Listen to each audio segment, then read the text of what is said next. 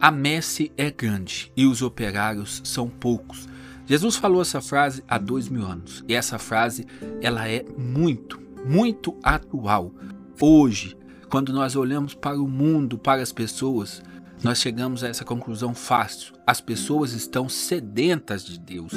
Não pense você, por exemplo, que uma pessoa quando está numa vida devassa ou quando se afasta da igreja, de que essa pessoa não liga para as coisas de Deus. Liga sim. Ela está buscando Deus, mas está buscando Deus no lugar errado.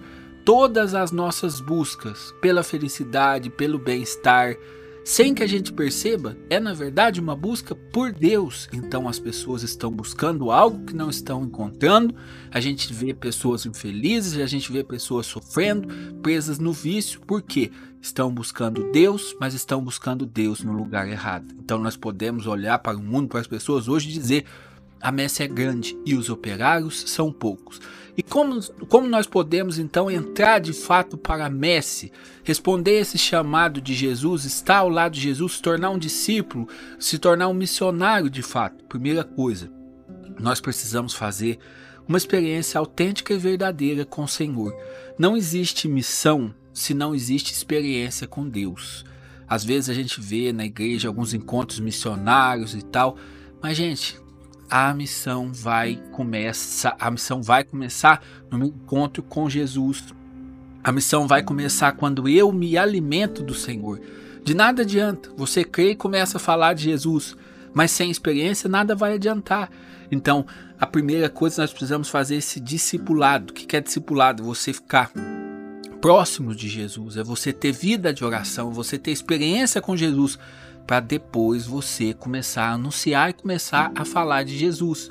E você pode falar de Jesus aonde? Você pode falar de Jesus aonde você está, na sua casa, no seu trabalho, em todo lugar, seja um sinal vivo da presença de Jesus. Porém, nós hoje precisamos também arregaçar as nossas mangas para ser igreja. Nós precisamos ser igreja. Se você faz ou não, Comece a fazer. Se já faz, faça melhor. Entre numa pastoral, se engaje ali na igreja, trabalhe para que Jesus possa chegar no coração das pessoas. Às vezes a gente tem assim certo preconceito tão bobo que vai afastando a gente da missão que Deus tem pra gente. Ah, eu não vou na igreja não, porque lá é todo mundo pecador. Sim, todo mundo é pecador. E se você não tem pecado, já ficou santo, vai para a igreja, ensina eles como ser santo. Agora, se você ainda tem pecado e se acha fraco, então venha para a igreja. Aqui todos nós somos fracos. Não existe desculpa que impede você de se colocar a serviço. Ah, mas ninguém me chamou. Se coloca à disposição, procure a sua, o seu pároco, procure a sua paróquia, fala, ó, eu quero me dispor. Eu estou disposto aqui, qual pastoral que está precisando, aonde que está precisando, o que, que precisa de, de pessoas. Eu estou me colocando à disposição. E você vê que um discípulo, ele não chega querendo sentar na janelinha, não. Você vai chegar e vai se colocar à disposição. Ah, precisa na pastoral de saúde. Eis-me aqui. Ah, precisa em tal pastoral. Eis-me aqui. Seja igreja, porque a igreja ela é a presença de Jesus nesse mundo, aonde as pessoas que fazem a sua experiência com o Senhor vão buscar refúgio. É na igreja. Então, se você está ali trabalhando numa pastoral, se você está engajado de fato, você está participando dessa messe, a messe do Senhor, a messe de Jesus que hoje está aí na igreja. Todas as pastorais, todos os membros de pastorais fazem parte desta messe. E é bonito porque nesta caminhada de evangelizar, no convívio com os irmãos, Deus vai nos formando também.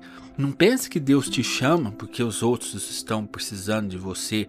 Não é só por isso, não primeira pessoa que precisa trabalhar para Jesus é você. É porque nesse trabalho Jesus vai te formar, Jesus vai te moldando, Jesus vai te ensinando, Jesus vai te formando.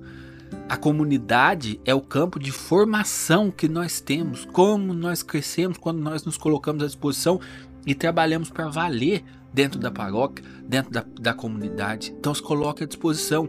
E outra maneira que a gente pode ajudar Jesus e entrar para esse trabalho é rezando por novas vocações. Você, eu, todos nós precisamos rezar para que venha novos sacerdotes, para que esses novos sacerdotes sejam sacerdotes segundo o coração de Jesus. Nós devemos rezar por mais padres, para pela conversão dos padres. Esta oração sempre acompanhou a igreja, a oração por vocações. Você reza pelo seu pároco? Você reza para ter novos padres na igreja?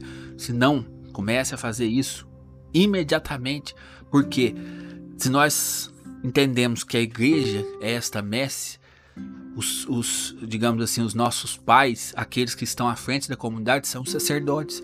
E muitas comunidades hoje já não têm sacerdote. E nós precisamos rezar para que o Senhor coloque novas vocações à disposição da sua igreja. Então sejamos igreja, sejamos igreja que trabalha junto, que se coloca à disposição, sejamos igreja que reza, reza por novas vocações, reza por novos sacerdotes. Em nome do Pai, do Filho do Espírito Santo. Amém.